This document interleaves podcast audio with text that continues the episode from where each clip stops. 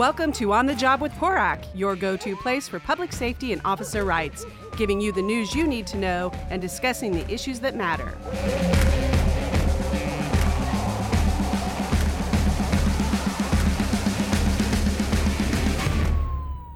Hi, and welcome to another episode of On the Job with PORAC.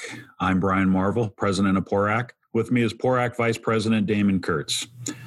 Today, we're joined virtually by PORAC Executive Committee member and chairman of PORAC's reconstituted Committee on Peace Officers Relations, COPAR, Marshall McClain, along with Vice Chair and PORAC Inland Chapter President Rich Randolph. They're here today to talk about their newly created coalition called United for Positive Reform, UPR, who makes up the coalition and some of the goals of UPR. Just for some background, COPAR has actually been around the committee. It's a subcommittee of uh, PORAC, our board of directors. It's been around for uh, quite a while. I don't have the specific dates, but my understanding it, it was created either in the late 80s or early 90s. Its main and original focus was to try to improve recruitment of minority officers and officers of LGBTQ into the peace officer profession, being law enforcement officers. It sort of died out, I think, uh, in the late 90s as recruitment in those two areas had increased dramatically throughout the state. I think this is another example of PORAC taking the lead and pushing forward an idea, an agenda to diversify our police ranks. Uh, so I was happy to be involved and get the recommendation to uh, reinstate the uh, COPAR committee under these circumstances. So it was really beneficial to have Marshall uh, step up off of the executive committee to want to chair this. And I appreciate uh, Rich Randolph, who uh, really brought a good good portion of the idea that we're going to talk about today to the uh, the full board meeting. Uh, Rich is doing a fantastic job down in the inland chapter as the chapter president there. Uh, a lot of ideas. This guy's full of energy. If you ever talk to him, you'll be shocked at how much energy this guy has. I wish I had part of what he had or what he drinks in the morning because it sure ain't coffee. but anyways, glad to have Marshall and uh, Rich on here, and that's a little bit of the overview on COPAR. So uh, I'm going to turn it over a little little bit to uh, to Marshall to talk a little bit about how the committee came together and then how you guys implemented the uh, United for Positive Reform. Well, hey, good morning. Thanks for having me. Yeah, I mean, this is I've I've been with PORAC now on the board for about a little over ten years. Something we've been talking about, and uh, like you said, Rich just gelled it all together when he came in and, and put that PowerPoint together. So where we're at right now is we've got officers throughout the state, PORAC members. Some aren't PORAC members, and some will be PORAC members. But as it stands right now, we uh, we've got officers from pretty much every segment of every community through our state. We, we have black, Hispanic, we have females, we have openly uh, gay officers as well. We actually have a Native American as well. So it was really to go outside the norm of, of the makeup and go into some areas to try to get everyone having a seat at the table. And so we, we, that was our initial kind of basis of getting this committee together. From there, uh, we're in the process right now of actually establishing subcommittees within the larger committees uh, and tasking them with going out and reaching out to other segments of the community to come alongside us with this because we don't want it to be a police group. It's not about that. It's not a, another police group. We've got a faith-based coalition that's growing. We've reached out to several different other associations, non-police related, other unions as well, and everybody is looking for for to just to be blunt, everybody's looking for an alternative to throwing the baby out with the bathwater and just defunding and tearing everything down. They're looking for solutions. Uh, we think these are viable solutions for us to move together, forward together, better together. And so that's really the basis of this. Eventually, we'd like to get to reach out to some celebrities as well, along with sports associations, the NFLPA, the NBA, MLB as well, they've been active about change and about reform. And I think what truly gets missed is that law enforcement wants that too. Law enforcement has always been about, I, am in my 24th year of being a cop now. And, and since I've been a police officer, especially since I've been involved in the union, it's always been about, hey, let's do it better than we did it the day before and build upon that. So we've always been, as police unions, been at the forefront spearheading reform. So this is no different.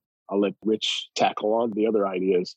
Thanks, Marshall, and thank you to all all of you for uh, having us today. I'm glad Marshall keyed in on reaching out to different factions, being a part of the coalition. We've noticed that every, as far as celebrities go, there's a lot of celebrities a lot of a lot of my ideas I got I actually got from actually kids, college kids, and I also got them from younger officers. The majority of my department is 27 down, and talking to younger officers because this is having an impact on them, just like it's impacting cops throughout the country. You've you've got a lot of younger officers. That combined with the millennials, they have a lot of stuff going on in their head. When they go home, they see what's on TV, and then they go back to work and they're putting on the badge uniform. There's a lot of conflict. So I started brainstorming with different kids that want to get their opinion about it as well, and also doing my role as a POA leader. And one thing I got was uh, talking to a college kid.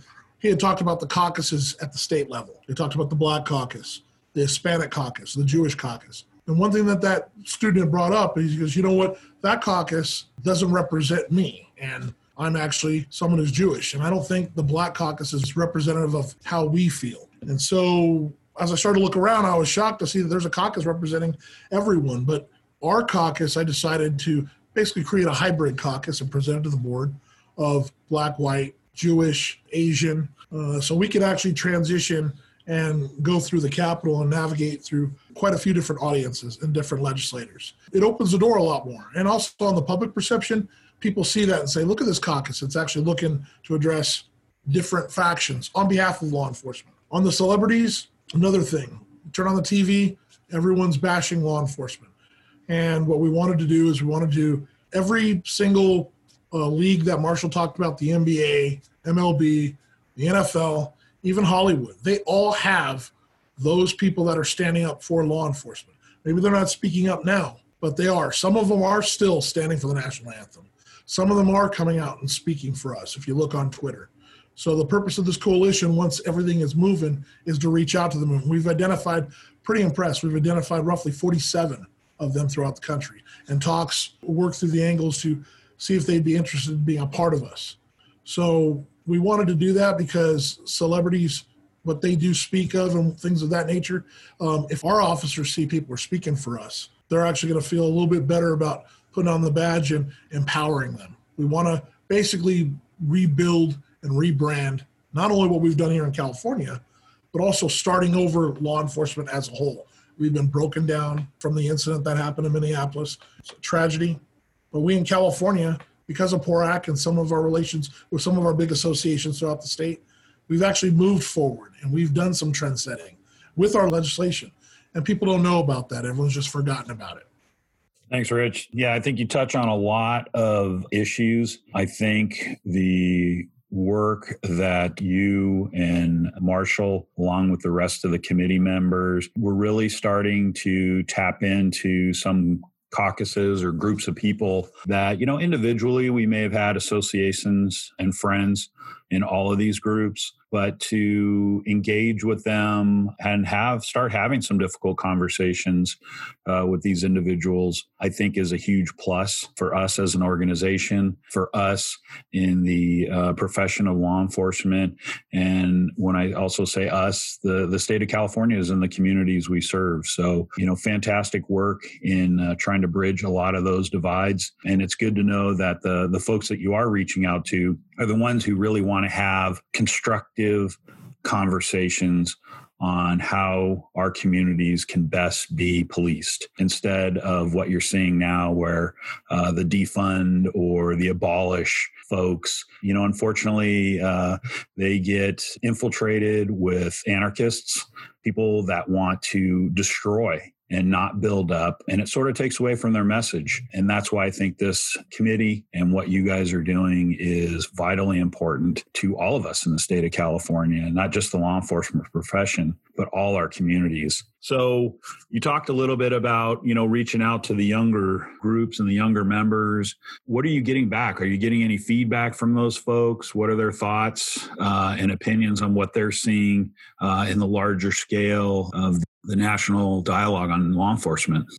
I would say that what I'm getting back is a lot of the younger officers. I would say they're they're kind of torn because they know why they signed up to be police officers, what they got into the profession for, and and, and obviously, you know, when we got into the job, not that the job was different it was in terms it was categorized difference i'll put it that way. We, we didn't have social media the way we do today. So everything that occurs sadly oftentimes more more the bad of policing is highlighted more so than the good. And so if you're a let's say a younger millennial officer in the, in your 20s and mid 20s and maybe even early 30s and you you're dialed into social media more so than some of the older generation of cops you may wake up in the morning and go to sleep at night and having that bombardment of what your profession is and then you you may be kind of in, in a space where not just your friends but even your family is kind of questioning the, the job that you do and why you did it. And what i'm hoping is that with we can accomplish with this coalition is, to, again not just about having police speak for us but have others speak for us because i do think that a lot that's being displayed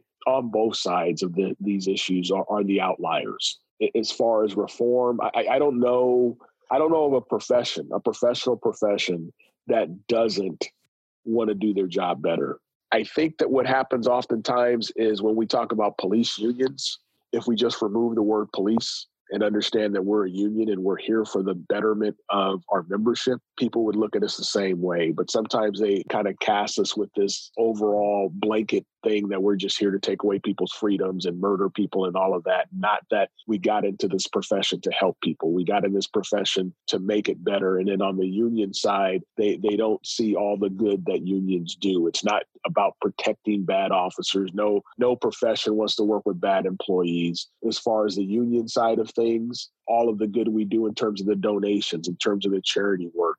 Rich is a an SRO, so he works in schools on a daily basis. So dealing with with kids and helping them feel safe in their space at school, and then just all of the charitable work we do in the community, like giving out backpacks to kids coming back to school, fundraisers throughout the community as well. So that's what what I'm hoping we accomplish here is not just reach out to communities outside of law enforcement to t- kind of you know demystify our job and what it is that we do but also reaffirm that that our younger generation of officers realize that it is still an honorable profession. And the job of policing it may have gotten a little more complicated because you're always spotlighted but the core values of law enforcement what we're doing here to keep people safe and protect you know the innocent from wicked people that are out there has not changed yeah, I think what you guys are accomplishing and, and hopefully will accomplish is going to pay dividends for law enforcement and for law enforcement unions as a whole. I think a lot of these conversations have been had over the years quite often, believe it or not, but I don't think we've ever done it in a way where we all came together to have these conversations. And what's going on in the mainstream media and you know, on a national basis on this cancel culture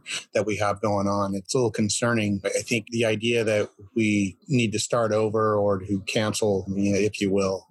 you know law enforcement as a whole i think it's about personal growth not only as uh, individuals but also as, as an organization as a profession. And, and you said it marshall we were always trying to be better. I think that's you know something that gets missed and i've mentioned it many times is that law enforcement's always been in a constant state of reform. Reform is not necessarily a bad word it's just it's change and we change on a yearly basis sometimes quicker than that based on what's going on not only culturally but also you know in society with the, the laws and what, the way they want our community communities be policed, and each community is different. But I, I look at just personal growth is what I think needs to be focused on, and uh, quit the cancel call culture. I mean, if you think about what we were like in our youth and the things that we may have said or done out of ignorance, immaturity, or insecurities, do you cancel the accomplishments of law enforcement or individuals in law enforcement because they may have done or said something in their youth that now they realize was ignorant or stupid, or and they've learned from that? I think that's what's important for us as a society and also as law enforcement professionals that we we grow. And I think United for Positive Reform brings a component for us to grow and grow with the community, hopefully together.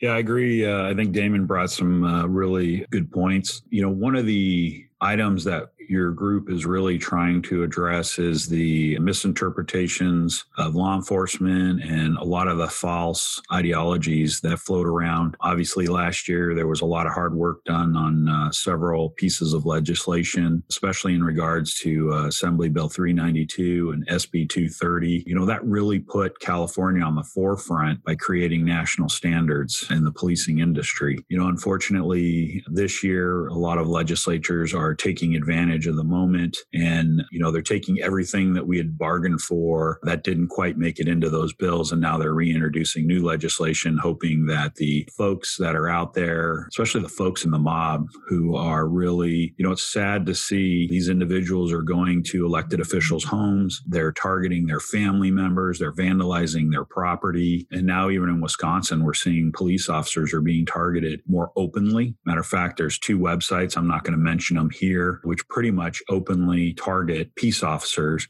for doing their job or because they're involved in a use of force incident. There's zero context placed around what that incident entailed. They just arbitrarily label that officer as either a killer or a murderer. And it's scary to see that stuff. The fact that that can be out there and how they're doxing these individuals, I think is just a sad state of affairs in regards to what our society looks like. So what are some of the ideas that you anticipate bringing forward with UPR to address some of these issues? What are your thoughts on that, Rich? What we'd like to do is we want to educate. We want to start opening dialogue. We first thing we're going to do right now is we're going to we have a lot of we've been reaching out to a lot of legislators, and uh, Marshall came up with a phenomenal idea of basically having open forum like open house, uh, sit down and talk. Zoom meeting, of course, and a lot of the assembly that we've spoken to were shocked about this idea. They love the concept and they want to be a part of it. They want to be a part of the change. And I think that's awesome that we as law enforcement said, hey, we want change. And I can't speak for all 700,000 cops throughout the United States, but I can speak for the majority that the good cops out there, yeah, we want change. We want to work together. But we have to do it together. It's not hitting a gavel and making a, a last minute decision based on impulse at a city council meeting on defunding and it's also not sitting at the state assembly and just making your own agendas. I'm lucky enough, I work in a city where my council supports law enforcement. And the majority of elected officials do. But you are right, Mr. President. They are surrounded by the mob and they're feeling pressured right now. Other ideas that we'd like to do is we want to start kicking out a lot of infomercials, animated infomercials. Young people, students, people see that. Putting out the correct stats, not stats by numbers, but just you know, what is a typical day of a police officer? I didn't get dressed this morning and got to work and said, hey, I'm going to get into a use of force today. That's something I look forward to doing. Absolutely not. Okay, I want to go out. I, I get dressed every day saying, I'm going to impact people's lives. I'm going to impact my neighbors' lives. I'm going to impact the lives of my coworkers, especially uh, my members. And I'm actually going to represent the entity that, that I work for. And most importantly, the peace officer profession. So by doing that and actually highlighting, I think we're actually doing a pretty good job. But we need to expand on it a lot more, and we have to do it together.